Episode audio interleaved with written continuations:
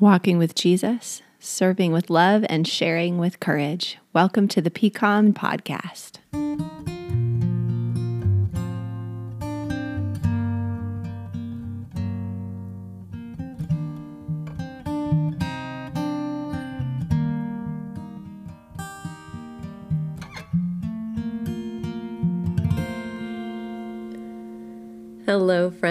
It is Pastor Courtney Ellis here with another episode of the PCOM podcast. It is so good to be with you. And special thanks, as always, to Jeff Given, our director of the Awake service, who did last week's episode. If you missed it, it was delightful, and you can find it um, the same place you found this episode. Usually, if you just scroll down or scroll up, if you missed an episode, it will be there for you. We are entering a series a few weeks on prayer. We are going to talk about what it is to pray, what it means to pray, different ways to pray. I think many of us tend to fall into a rut with our prayers or start to believe that we have to say certain words for it to count as a prayer. But the older I get and the more time I spend reading the Psalms and talking to folks who have been walking with Jesus for many, many years, the broader my sense of prayer becomes. I think cooking a beautiful meal can be a prayer.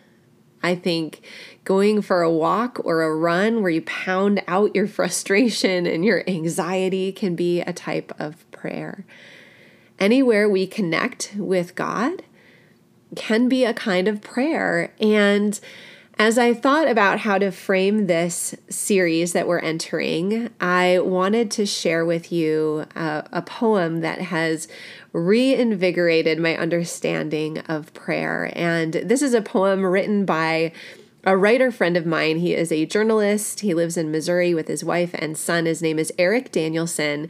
And he was a guest on our podcast, uh, middle of our daily prayer podcast, where he talked about journalism and what it is to tell the truth as a person of faith in the public sphere and how to lift up people's stories. But I found out recently that he is a poet as well. He sent me one of his poems that was about taking single service communion and the little plastic cup and the little wafer. And um, I said, Do you have any others? I would love to read more of your poetry. And he sent me a link to this poem. And it is so profoundly thoughtful. And I could think of no better way to begin our series on prayer and reimagining what prayer can be and freeing our souls to commune with God, to pray continually, as scripture tells us, than by framing it with Eric's poem. He was gracious enough to send me an audio file. So this is Eric reading the poem in his own voice. Hi, this is Eric Danielson, and I'll be reading my poem, Prayer Language originally published in Fathom magazine. Prayer language. A buddy asked about the condition of my prayer life. I had no idea what to tell him. So while my mouth hung slightly open, I reviewed my memories of the past 24 hours. I wrote a thousand words yesterday, hopeful one would find a friend. It's always okay to ask for help, I told my son, pouring concrete between our present and future selves. My head bobbed in time to a song by The National. I even played B minor, G, D, A on my air guitar. Then I flinched when the singer promised not to ruin everything. My eyes traced the contours of a Scott Cairns poem, then closed in worship to read between the lines. I challenged every father's fear of failure to an arm wrestling match, then exclaimed, Jesus, both an expletive and an appeal for strength. I stared at the thumbnail of a Rothko painting and memorized the blue. I scrubbed my bare arms and chest with green soap, baptizing another day's shame and watching it cascade down the drain. Using soft kisses to plot points, I drew a map of my wife's collarbone, then leaned back to examine the legend. Over the course of the day, I sighed something like 32 times. I pray without ceasing, I told my friend, and considered the matter settled. I so love and appreciate Eric's conclusion, especially of that poem where he references First Thessalonians and the Apostle Paul's instruction to pray continually. Some translations say pray without ceasing. That everything we do in our lives, we we hear in this poem that he tends to his son and their relationship and the emotional aspect of their relationship and to his wife with these physical kisses on her collarbone and to himself with a shower at the end of the day and music and art. And that all of these things when we live our lives before God become acts of prayer you may have heard the phrase, all truth is God's truth. We talked about it in our Faith and Science series here on the podcast that biological truth is God's truth, and truth in chemistry, truth in medicine, it is all God's truth. And when we walk with the Lord and begin to reframe our prayer life as a life of constant prayer, it brings this awareness of the presence of God into our lives, that washing the dishes can be an act of prayer, that soothing a child who scraped a knee can be an act of prayer, that hugging a neighbor after a long year where it wasn't safe to hug a neighbor can be an act of prayer. Daryl and I, the day we went to get our COVID vaccines, felt that this was this was a holy endeavor to take part in something for the common good um, and to receive this dose of vaccine into our bodies as an act of hope and expectant faith and an act of worship for the God who has called us to love our neighbors as ourselves. Anything we do, when we do it in faith and in hope, can be an act of prayer.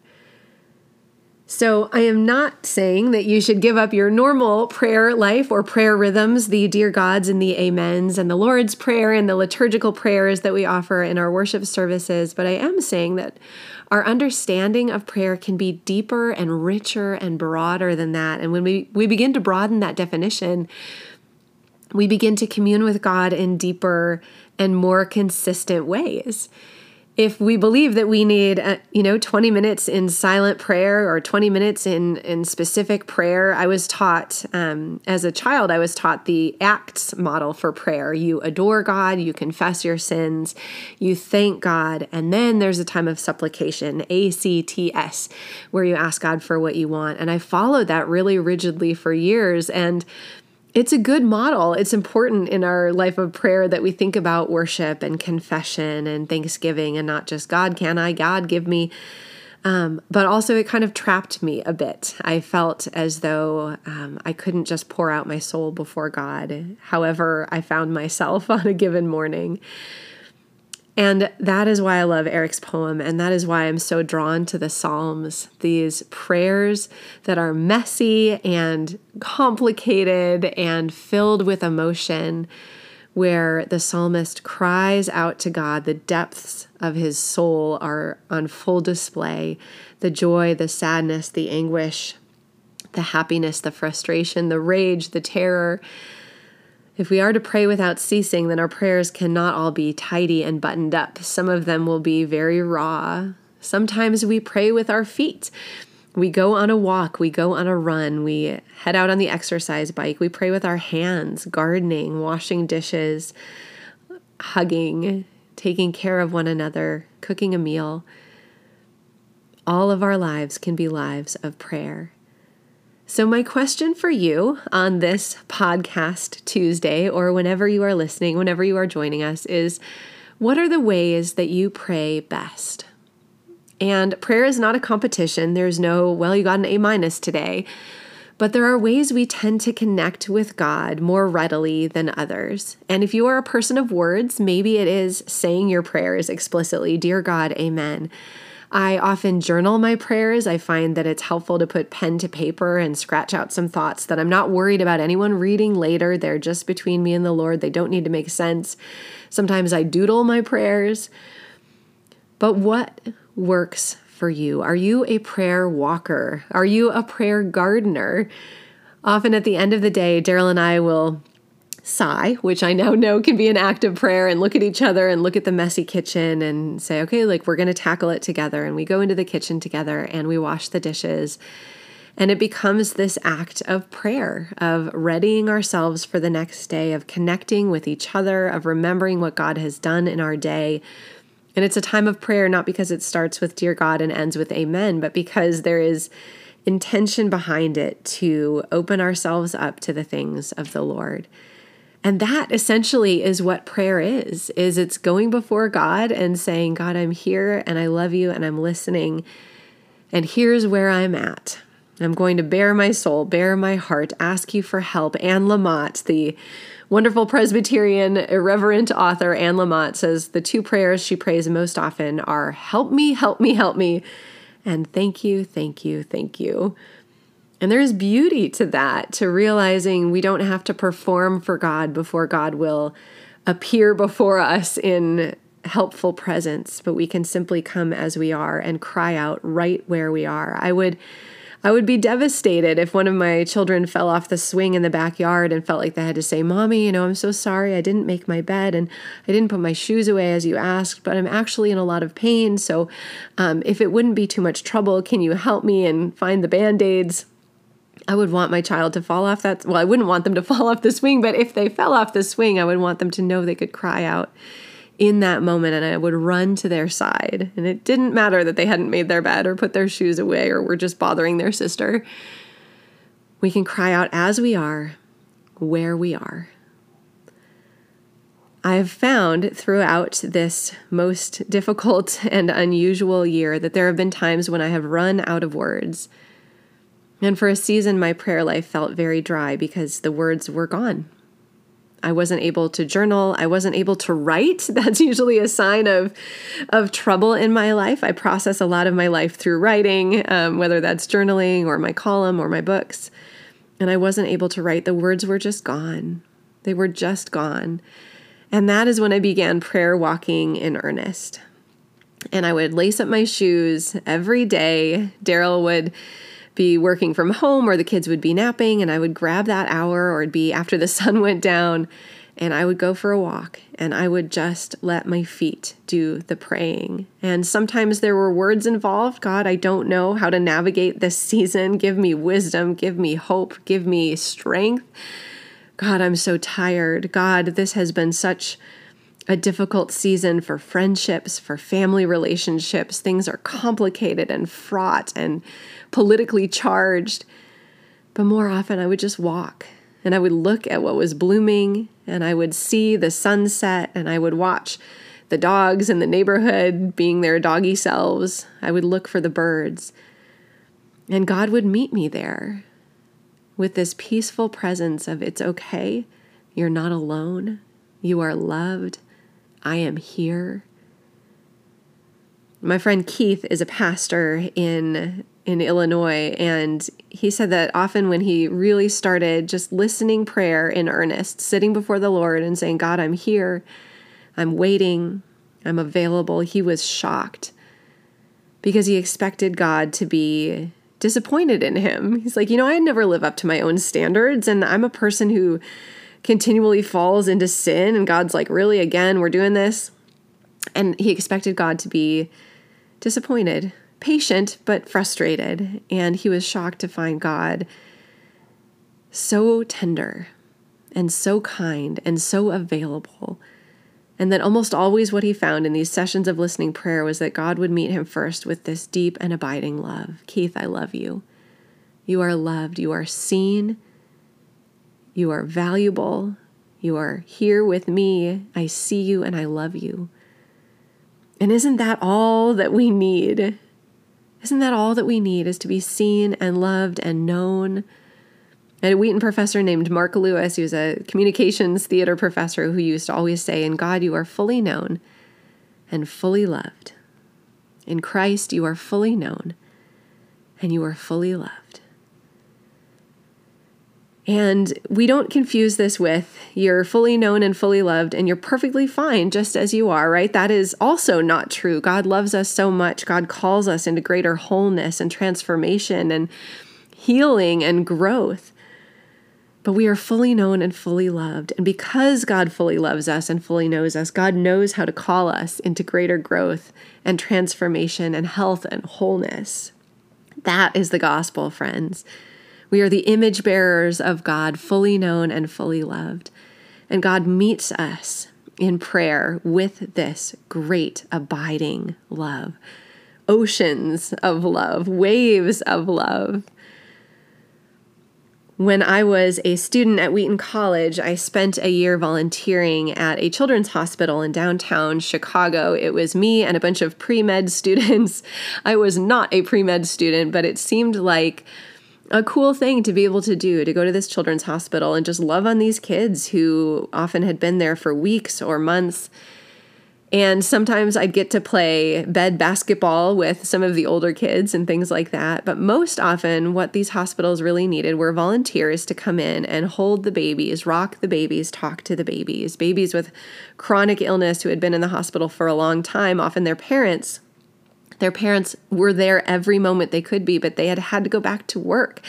So there were long stretches where it would just be the nurse and a few babies. And so I would go into these hospital rooms and I would rock these babies. And if you know me, you know I'm not really a baby person. I love our children and, you know, I love the children of our church, but I'm not the person who volunteers in the nursery. I do well with college students and above. Um, and so it was kind of surprising that I found myself there, but I I would hold these babies and I would rock them and I would think, you know, it probably would help them to hear some music. Maybe I can sing something to them. And I was a little self conscious because nurses were always in and out, and I didn't know a lot of songs that were good for babies. I hadn't had my babies yet. But what would always come to me were hymns. And I'll never forget one afternoon. It was late, it was Chicago winter, the sun was setting, and you could see the snow out the windows. And I was rocking this baby, this dear, dear baby. Her name was Destiny, and she had been there for months. Destiny and I had gotten well acquainted. She had never opened her eyes, she had never responded to me. Um, but I would hold her and I would rock her. And I was rocking her and I was singing the hymn, Oh, the deep, deep love of Jesus vast, unmeasured, boundless, free. And this song sounds like the ocean. It sounds like the waves on the ocean. So it was great for rocking. And I was rocking this baby and singing this hymn. And a nurse came in from the hallway and I was like, Oh, I'm sorry. You know, is this okay? Am I being too loud? And she said, You know, you just keep singing these songs of Jesus over these babies. It's what they need the most. And that that hymn, those songs began, be, became my prayer for these babies that many of them were were not responsive. They were suffering from all sorts of really really terrible chronic conditions but that they would know deeply in their spirit in their soul of the love of Jesus. Vast unmeasured boundless free. Rolling as a mighty ocean in its fullness over me. This is why God calls us into prayer, into a life of prayer, so that we can experience this love, know of this love, feel this love, live in this love. Is there anything better? Is there anything that we need more? Is there anything that the world needs more? Maybe you're musical and you've never thought of your your singing or your piano playing or your violin studies as an act of worship but they are. They are. Maybe you can connect with god in musical prayer.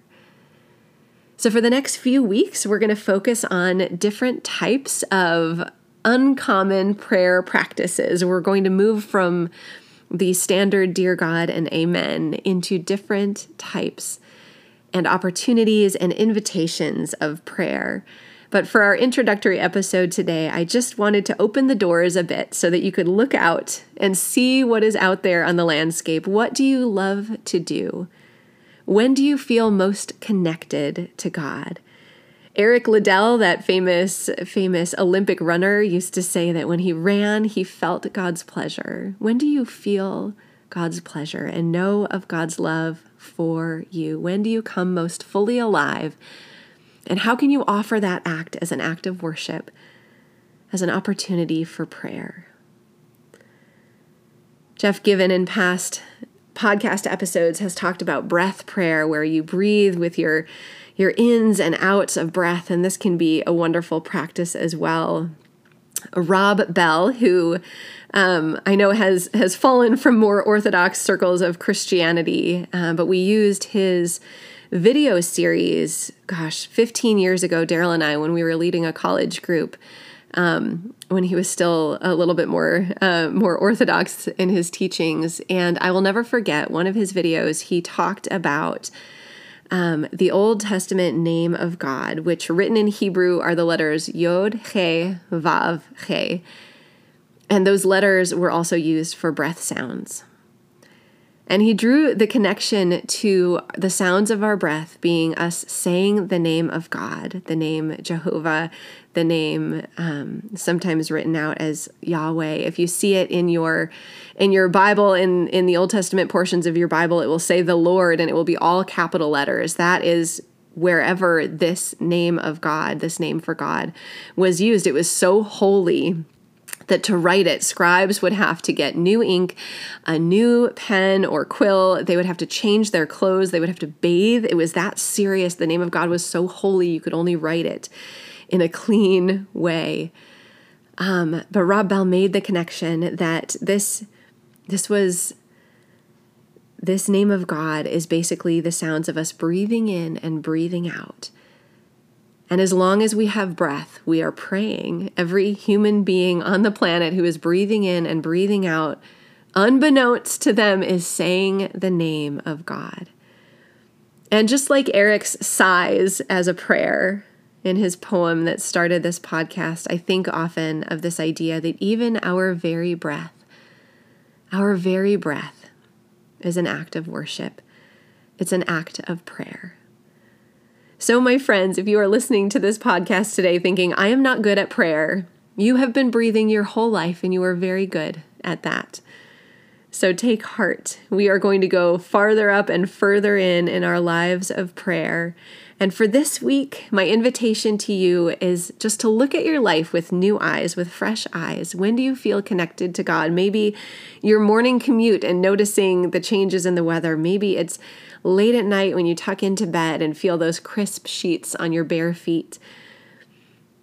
Let's think of our lives with these fresh eyes, this new perspective that all that we do can be an act of prayer and an opportunity to be loved.